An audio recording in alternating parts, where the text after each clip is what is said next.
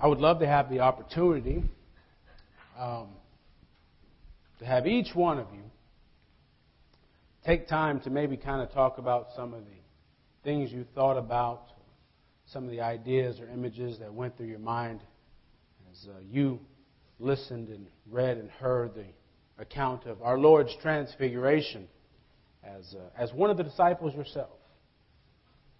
I'd love to hear uh, your questions or concerns or whatever, but we just don't have time for that. It's, you know, one Lord, one faith, one baptism in one hour, right?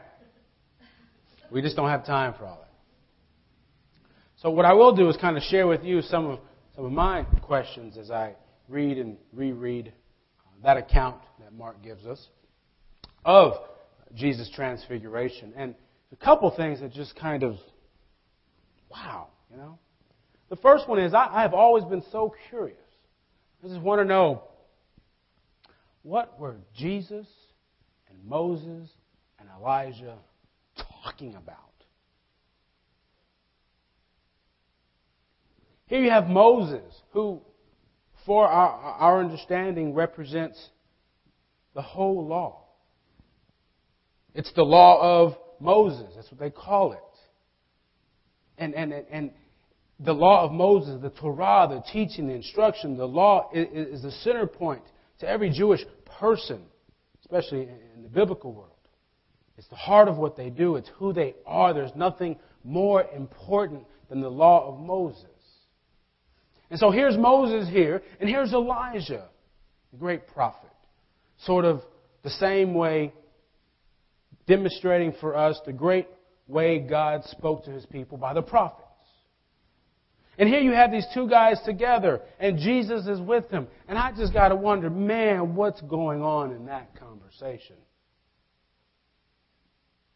You know, maybe thinking about some of the experiences Moses had and some of the things I, uh, Elijah went through. You know, maybe they're trying to, hey, Jesus, hey, tag, you're it, buddy. it's your turn. Or, or, or, I don't know what they're talking about, but it's just, if one day, when we all get to that place we're all hoping for, if it still matters, that's on my list of things to find out. What were those three people talking about? But as I also read and reread the, the story of the transfiguration of Jesus, I think, okay, here's Jesus, here's Moses, here's Elijah. And, and, and, and here we have these three disciples. Now, you and I kind of take it for granted. Well, Jesus was with these two other people. My question is how did Peter, James, and John know that that was Elijah and that was Moses? They didn't have illustrated Bibles. They didn't have Google searches. They didn't have anything like that to give them a solid sense of what those people would have looked like. But something about those two people just made something go off in, in, the, people, in the disciples' head and say, Whoa, look who's here. And it's important, I think, that they did understand who was there. And it's important for us as well to understand who was there. Because here we do have the the, the, the, the giver of the law, Moses. And here we do have the great prophet. And here we do have the one person who is bringing those two together. It's important for those disciples to realize those two gentlemen with Jesus. Because when they do, they understand Jesus is the one that is fulfilling all those things. They understand him to be the Messiah that's been promised the one who has come to fulfill, complete everything God has said God would do. And that's important for you and I to realize as well. So we have these two very important people with Jesus. We have this very important image of what's going on in this, in this uh, dialogue they're having. We don't know what they're saying. Lord knows we wish we would. And we have this great scene where, where Jesus is, is being transformed. He's, being, he's in a state of metamorphosis, what the word translates into. He, he's totally changed. He's dazzling white. Such an awesome scene. And Peter has, has the, the idea hey, Jesus, it's good for us to be here. How about I get some tents ready for everybody? My, my, my question is what's with the tents? Now, Mark uh, does us a favor. He kind of sticks up for, for uh, Peter here. Peter's, he's, he's scared to death. I think you would be too. I mean, I'm not going to change or anything, but if somebody appears on the side of me out of nowhere, you can be kind of freaked out yourself. Have you ever, have you ever like maybe had a, maybe a meeting that you, you just really weren't looking forward to at work or something, or you know, maybe there's just one of those uncomfortable conversations that you had to have with somebody, and you know, beforehand you, you practice what you want to say, you pick out the right words that you want to have, and, you get yourself ready, and you get to that point, and when you get there, you're you know, you're sweating, and you're just kind of okay, I got to do this, and when it's time to say whatever you got to say, you're just kind of like blah blah blah. Maybe that's what's going on with. Three of them are so scared, and somehow maybe they cast lots, maybe they did rock, paper, scissors, I don't know, but somehow Peter's the one who opens his mouth and they come up with the bright idea. How about we make tents for you and Moses and Elijah? What a great idea, right? Well, I'm not quite sure what's going on with the tents, but I have three possible explanations uh, for our good friend Peter. And um, it may or may not be what was in his mind, but maybe gives us something to think about. One, maybe Peter just all of a sudden had in his heart to, to, to stretch out, to give out a hand of hospitality. Maybe he was reading the, the five practices of fruitful congregations. And he wanted to kind of put some stuff into practice, right? And so here we have Jesus, Elijah, and Moses, and what's the only thing he can think to do? Well, to make sure that they're comfortable. Not thinking that that would mean, okay, uh, I'm going to have to climb down this high mountain. Uh, I'm going to have to go find supplies. Uh, you know, when everybody sees me, they're going to want to know what I'm doing. I'm going to have to, I can't keep my mouth shut. And then I'm going to have to climb back up with all these supplies. And then if they're still here, then make them a tent. Not really a good idea. But another suggestion says that, well, maybe Peter has in his heart and his faith, he's remembering the, the festival of booths. This was something that was prescribed by God for God's people, where God's people were commanded each year to go and go back into the desert and to live in tents. And by so doing, they were reminding themselves of what God had led them through before. Maybe that was in Peter's heart as he's saying, well, let's build tents. Let's remind ourselves of the great work God is doing. Let's see what God is doing right here. Maybe. Or maybe, just maybe, Peter was trying to do everything he could to try to generate any idea he could to prolong that experience on that mountain. Maybe G- Peter didn't want to come down at all. And maybe he thought, well, if I can make everybody comfortable, maybe we could stay here for a very long time. Remember that most spectacular thing I, I asked you to think about at the beginning of our, our service? Do you remember how you felt? Do you remember maybe the joy that you had in your heart? Can you remember maybe just the, the, the, the awe you had or, or, when you realized God was doing miracles or God was healing, whatever it was that you had in your mind? Can you remember how that made you just, man, God is good? Wouldn't it be awesome to always feel like that? Maybe Peter doesn't want to come down that mountain.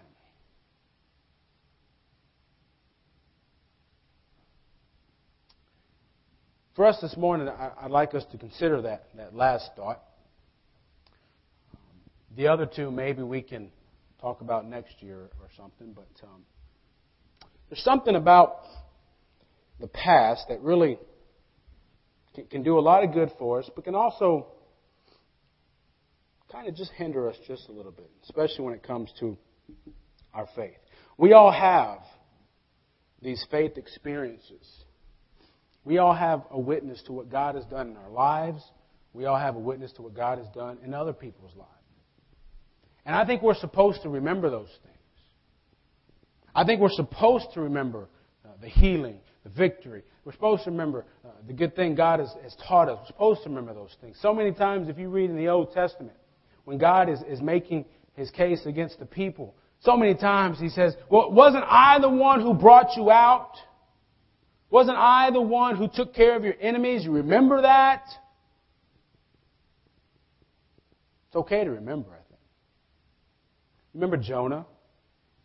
When Jonah is on that boat, before he's getting ready to take his, his final plunge, remember that? And, and the people on the boat ask, Well, who are you? Jonah says, Well, I'm a Hebrew. Now, Hebrew means one who crossed over. Jonah is telling those people, I'm one of the people who crossed over. Well, Jonah never crossed over anything. That was before his time. But he remembered what God had done. And I think that's what we're supposed to do. What I don't think we're supposed to do is make tents around those things. I think we run the risk of maybe like our friend Peter, wanting so bad to stay up there on that mountain, feeling the way we feel, being uh, just epiphany is what some people call that experience as well. That they had a realization of what was going on and they never wanted it to end. While it's okay to want to feel that way, that's not practical, is it? What about the people still down the mountain that haven't had that same realization? Sometimes, I think, when we build our tents around things that God has already done, we run the risk of missing of what God is doing right now. We run the risk of not hearing the voice of God speak to us at this very moment. The same way God spoke to us and revealed himself to us times ago. I think that's important for us because, you know, I, we, we've heard a lot of talk about the great things this church has done in this past, haven't we?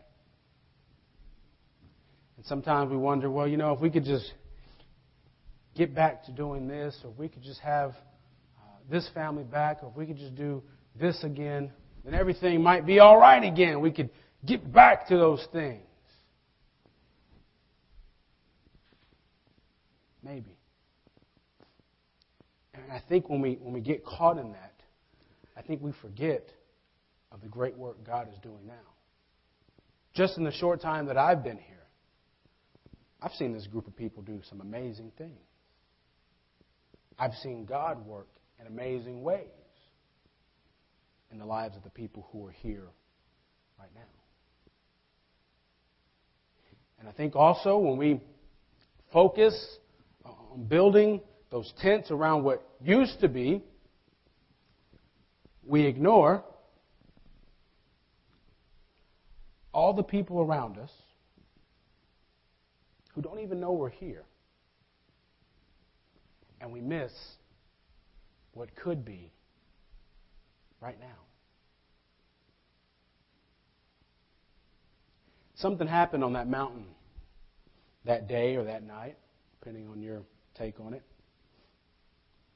As those disciples sat there looking at Jesus and the other two figures who were with him, and this cloud of smoke came around.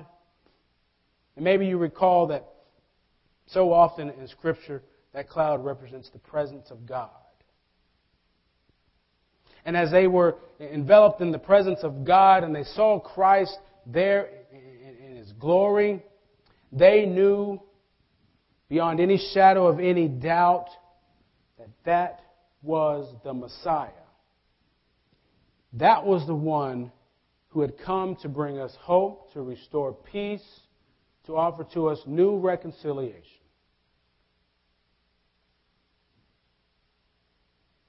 You know, every time we gather here on Sunday mornings, we say we are reminded of Christ's presence with us.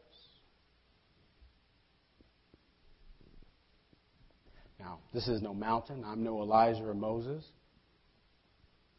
But do you come expecting the presence of God to fill you when you come here?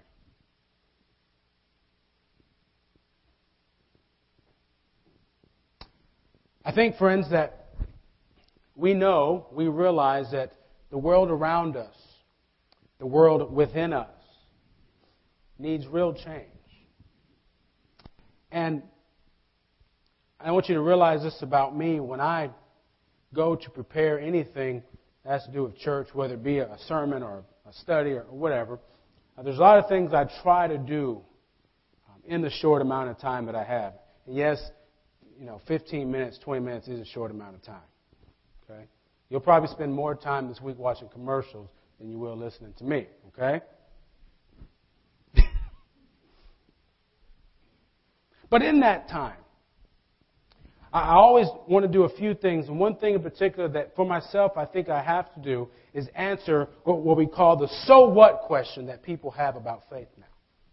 You see, for good or for bad, we have so many uh, other influences in our lives. People and, and entities and institutions that, that offer to us new ways of thinking, new ideas, and all those kinds, and those, those are fine. But some, what happens sometimes is that when we hear all those things, we get all these ideas, sometimes it's God's word that kind of gets, well, okay, yeah, but. And so, you know, when, when, I'm, when I'm thinking about the transfiguration of Jesus, I'm, you know, I think I have to kind of answer, well, okay, John, okay, there's Jesus. He's nice and white. He looks really, really bleachy right now. There's a few guys with him. So what? What does that mean? to me. Well, I think you know me that as long as I'm having a good time here, I'm okay. So I'm going to have a good time again. I'm not going to ask for you the so what. I'm going to ask of you the so what question. And here's what I mean. We all have things in our lives that we can look back on, instances, events, uh, things that happened to us, things that God taught us. and we know and we believe that God was with us. We know and we believe that God was with us. We believe God healed us, our family. We believe God brought us back together. We believe God brought, we believe all these things. My question then is to you, so what? You see, because even wherever you think he's at, even he believes God can do those things. Even he believes God has power to restore everything. Even he believes in what God can do. The question isn't whether you believe or not, friends. The question is, how has it changed you? When those disciples realized that the fulfillment of their entire religious believing system was right there represented in that one person. When they realized that the presence of God was around them, when they came down that mountain finally, look what they were able to do. Friends, when you and I can say in our heart of hearts that Jesus is Lord, the next thing that we have to do is ask ourselves, how does that change me? Because when we are able to learn to hear God's voice calling to us to change ourselves, then we're more apt to be able to do what we need to do to change the things around us, to bring healing and reconciliation to our families to bring love and outreach to our communities, then and only then, when we open ourselves to be instruments of God's work, can God bring the change to our hearts for others as well.